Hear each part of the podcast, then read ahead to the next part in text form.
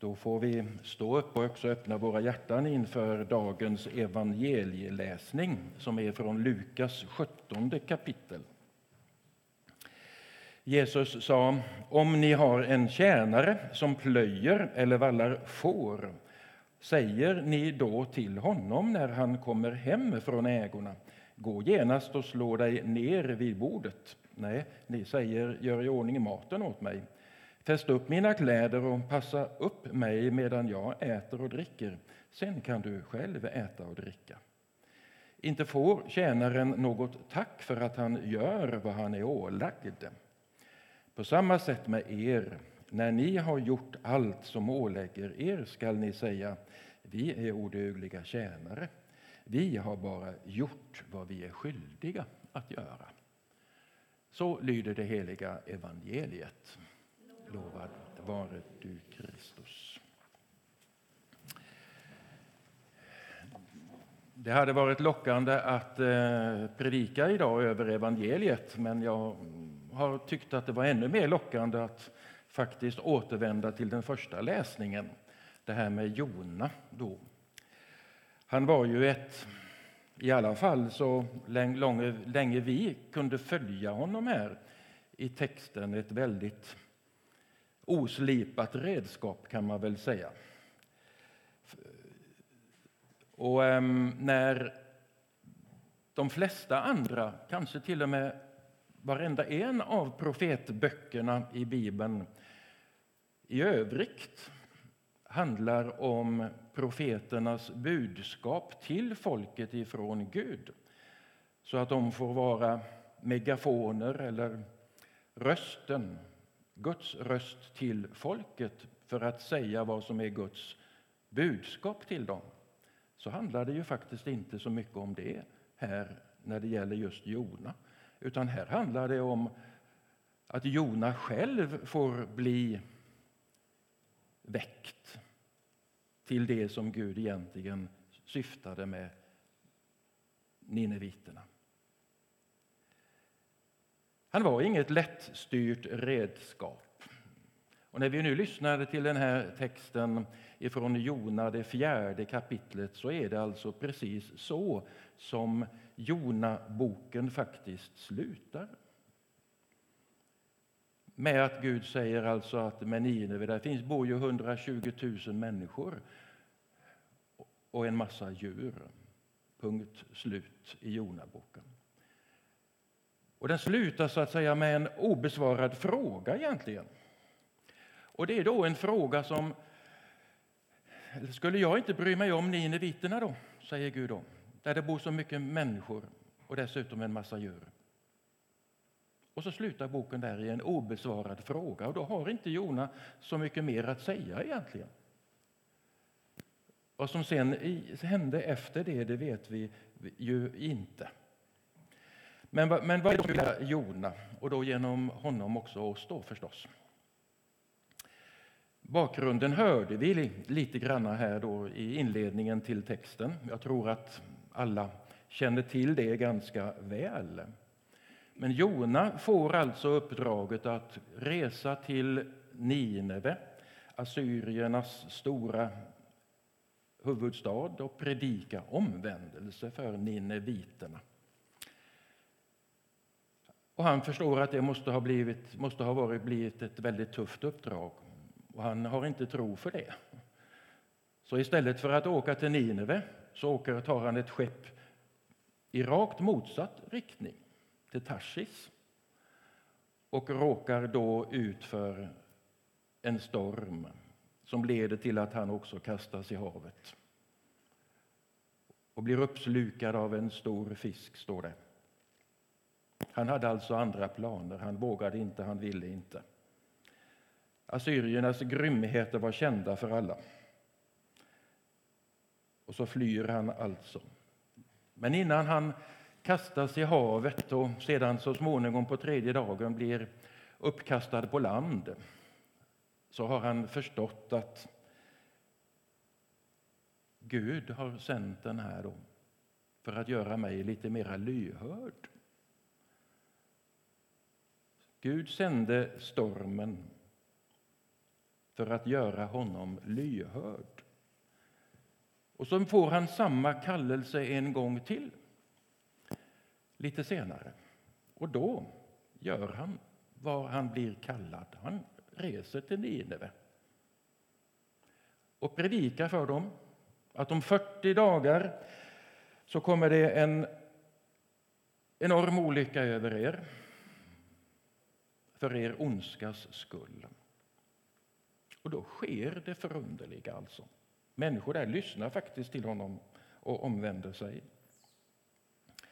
Jag läste i en kommentar att det lär, fast det kan jag inte gå i god för, att det lär finnas till och med arkeologiska fynd eh, ifrån de här trakterna som pekar på att assyrierna eller nineviterna vid ett tillfälle lämnade månggudadyrkan för att dyrka en och samma Gud. Om det var på grund av det här, det vet vi inte. Sen finns det också bibelforskare som menar att det finns ingen historisk grund alls för den här Jona-boken. Men det kan vi ju, den diskussionen kan vi ju lämna därhän nu. Men människorna de vänder alltså om. Det Jona predikar får alltså verkan och då blir han väl jätteglad? Inte alls. Tvärtom. Då sätter han sig på avstånd och vi inväntar de där 40 dagarna för att se när domen kommer. Och när den då uteblir så blir han mäkta upprörd. Jag visste det, säger han. Jag visste ju att du är nådig och barmhärtig, att du är sen till vrede och rik på kärlek. Och här ger alltså Jona på något sätt uttryck för någon slags sårad stolthet, kan vi kanske tolka det. Hade, han hade predikat dom, och det kom ingen. Om nåden överhuvudtaget hade funnits med i hans predikan, det, det vet vi inte, men i varje fall så hade den underordnad betydelse. Gud var för Jonas den rättfärdige. Det var i alla fall viktigare än hans barmhärtighet. Och Jona trodde kanske inte ens att hans förkunnelse skulle innebära någon slags förändring. Och så önskar han sig döden nu när det inte sker, det han hade sagt. Han skulle ju av alla kunna karaktäriseras som en falsk profet till och med då. Han hade ju sagt vad som skulle ske och så skedde det inte. Och så skulle han komma i, i vanrykte istället. Var det då ett misstag? Kan vi väl undra, fråga oss om att Gud valde då Jona som sitt redskap här. Det verkar ju nästan så. Men nu vet vi ju att Gud sällan gör misstag. Men han vänder, använder däremot ganska ofta trubbiga redskap som han själv får vässa, slipa, använda så småningom. Och ifrån Bibeln kan vi ju hitta många, många exempel på personer som blev Guds redskap men som absolut inte var fullfjädrade från första stunden.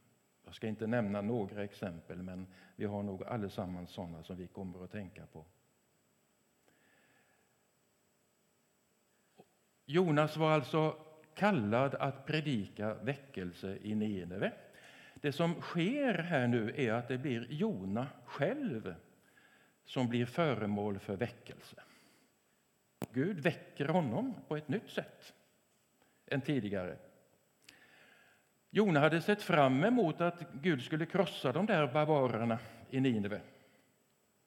Hans nitälskan för Guds sak kantrade över alltså i någon slags nitilska istället mot människorna. Och det är det som han behöver Ryktet skulle ju snart nå Jerusalem, tänker han kanske. Att han hade åkt dit och predikat omvändelse. Och så skulle det visa sig att de där nineviterna de blev skonade.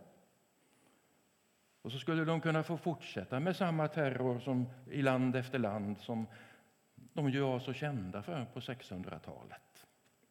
Det var ju då de härjade som mest.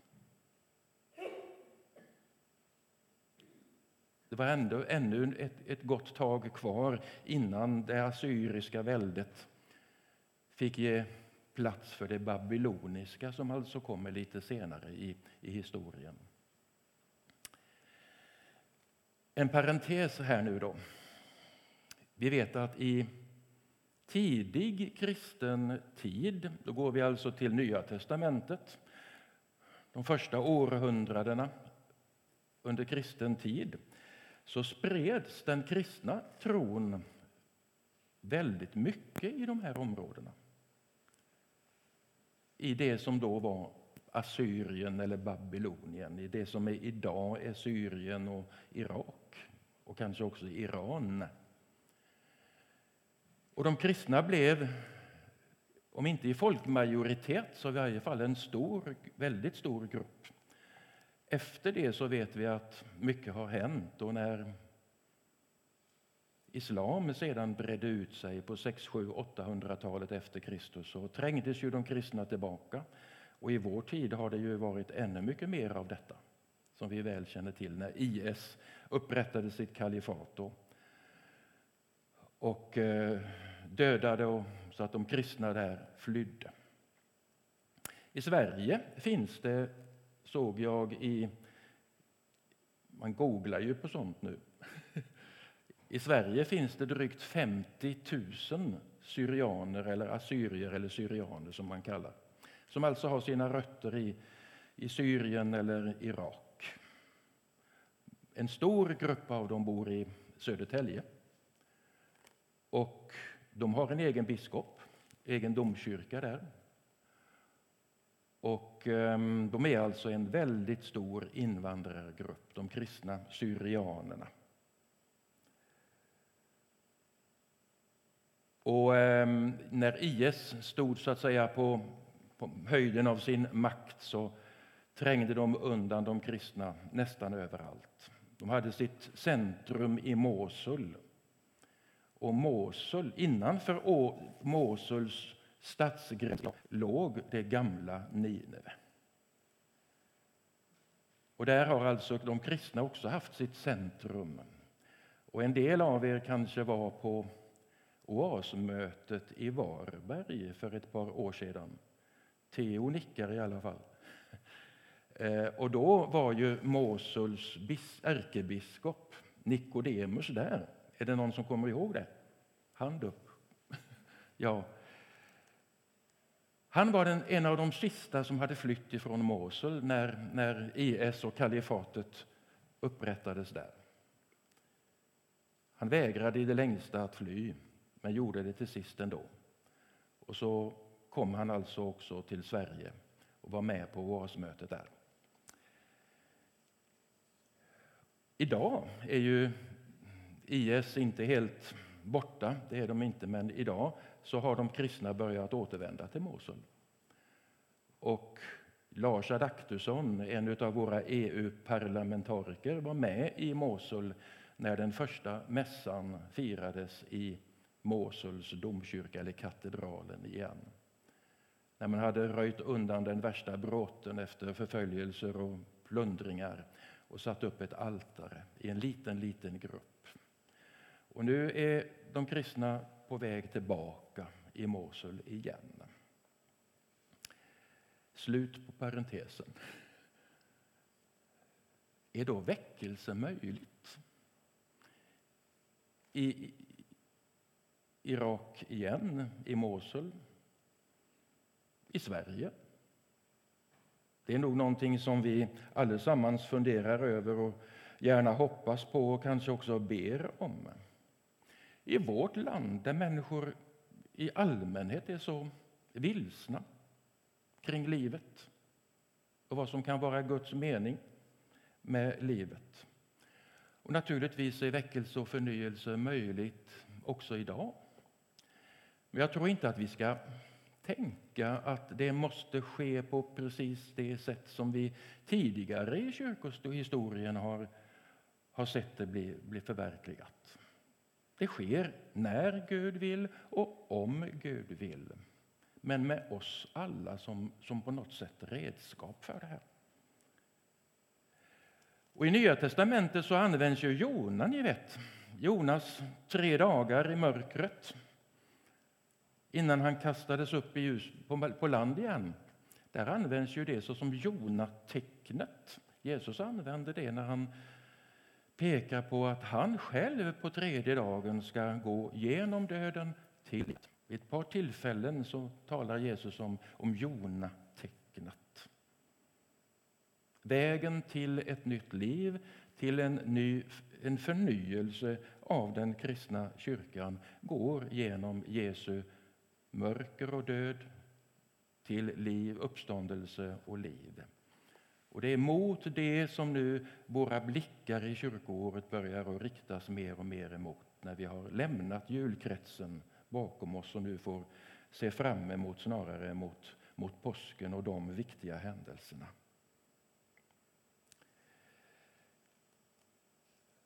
Och Det avgörande för väckelse och förnyelse också i vårt land det är alltså vad Gud egentligen vill. Men det är klart att Gud vill behöver redskap. Gud behöver verktyg för detta. Och då är det viktigt att, att vi på något sätt blir väckta, precis som Jonas, så att vi vågar tro att, att Gud faktiskt kan använda oss i kyrkan och församlingen för detta. Lyhördhet och tjänstvillighet för vad Gud förväntar sig av oss måste alltså finnas här. Men vi ska nog inte tro att det sker, alltså som jag sa innan, på samma sätt som det har skett en gång tidigare eller flera gånger tidigare i kyrkohistorien.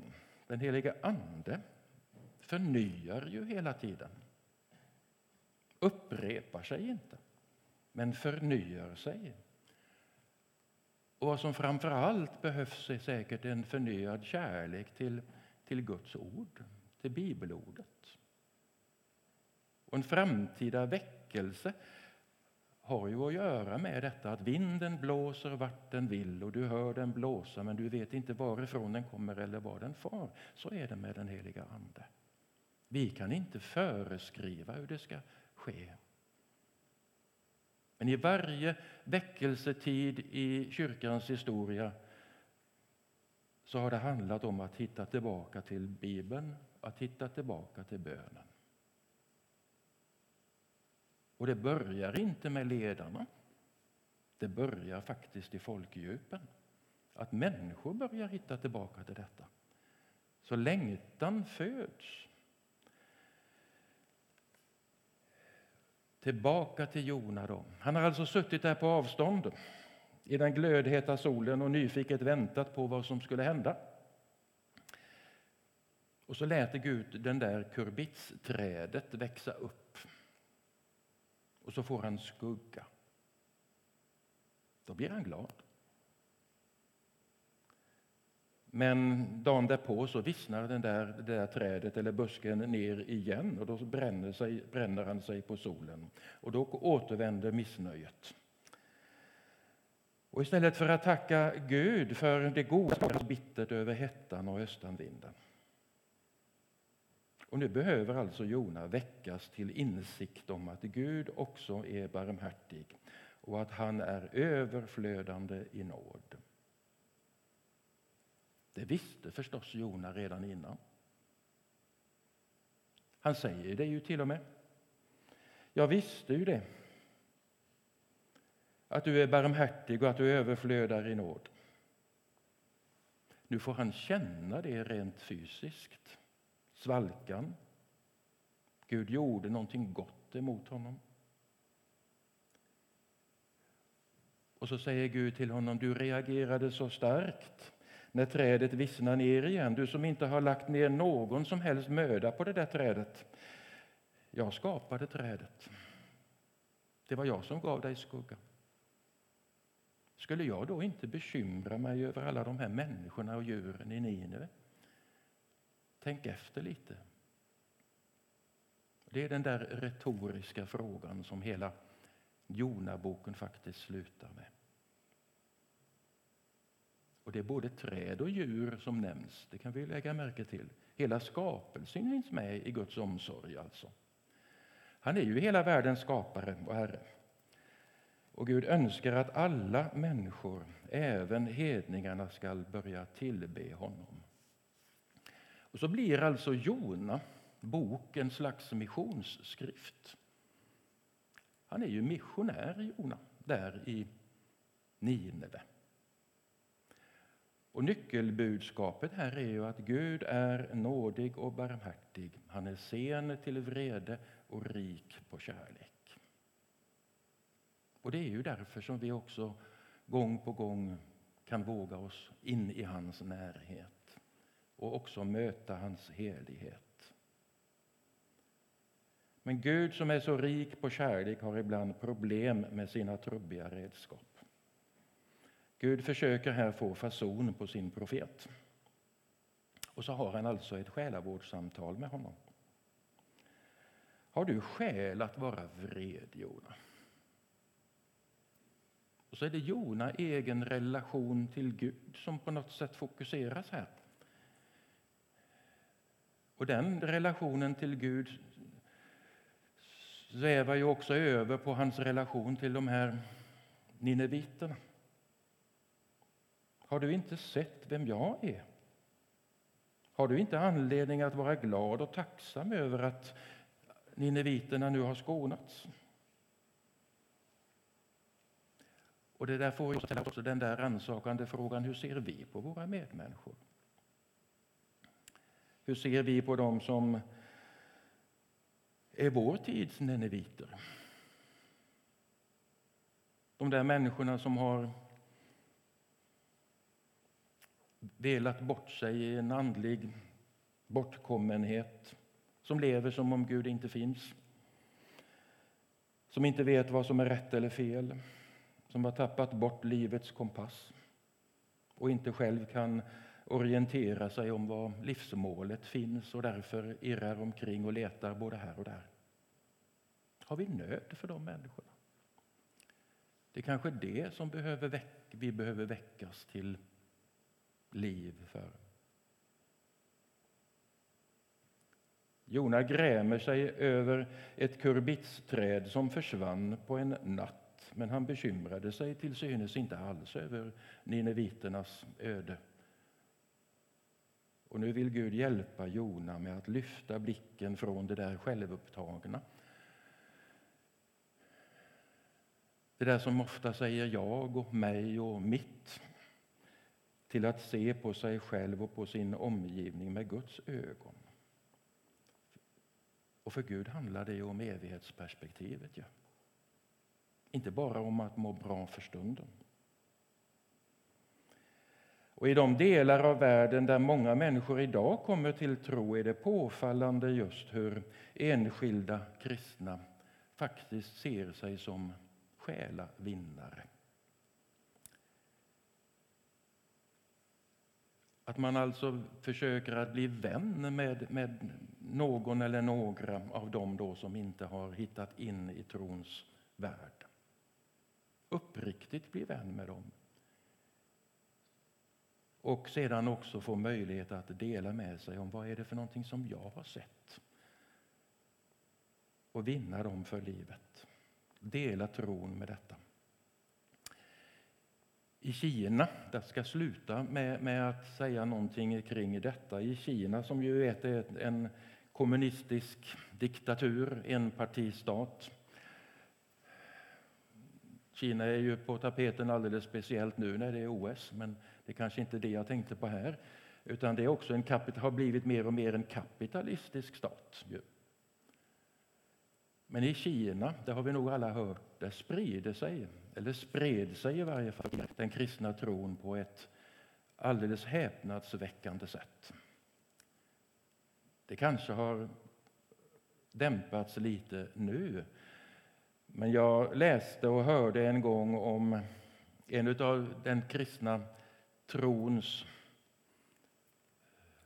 ledare i Kina, ledare för den här underjordiska husförsamlingsrörelsen som inte är erkänd av kommunistpartiet men som ändå fungerar underjordiskt, så att säga.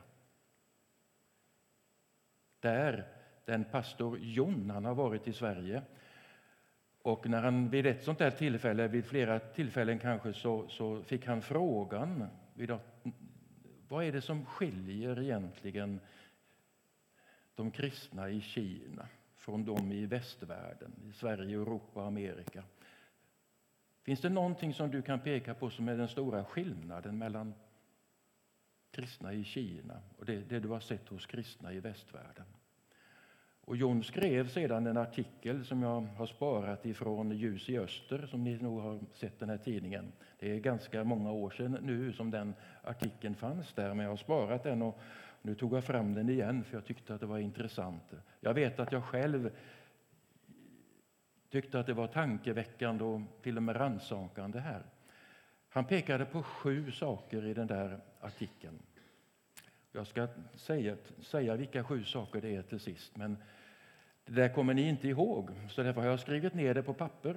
Och när vi kommer ner till fikat efteråt så finns de där sju sakerna skrivet på ett papper. Och de av er som vill prata om det då, ni som vill prata om annat får gärna göra det. Men ni som vill prata om det kan ju göra det. Stämmer det som broder Jon säger eller inte? Så här säger han de här sju sakerna. Skillnaden, säger han, vi tar Guds ord som det står. Ni tycks tolka ordet utifrån vad folket och samhället tycker. Det är den första punkten. Den andra, säger han, kristna i Kina har nog i allmänhet en djupare tillit till Gud. När allt är mörkt tror de ändå, och det smittar av sig. Hans tredje punkt. Ni har försäkringar emot allt och är därför inte beroende av Gud. Den fjärde punkten. Ni åstadkommer en hel del i era kyrkolokaler men det tycks fungera sämre i vardagslivet. Ni har en massa program och stor verksamhet i församlingarna men för lite av Guds ord. Vi kineser vill ha kristen undervisning. Och det sjätte. Ni verkar nöjda med era personliga upplevelser vi upplever det viktigare att Anden reser oss upp till tjänst för Gud. Och det sista. Det verkar som om ni brister i glädjen och entusiasmen över frälsningen i Jesus Kristus. Att ni är räddade av honom från att gå förlorade. Kristna i Kina tycks ofta vara gladare än ni är trots att ni har er frihet, säger han då. Och det här är naturligtvis inga absoluta sanningar, men det är utifrån hans egen erfarenhet när han fick frågan. Och det där kan vi naturligtvis fundera över och rannsaka oss inför. Men visst vill Gud att alla människor ska bli frälsta. De i Kina, de i Nineve och de också här i västerlandet. Och då vill Gud också i sin nåd ta oss, var och en i sin tjänst.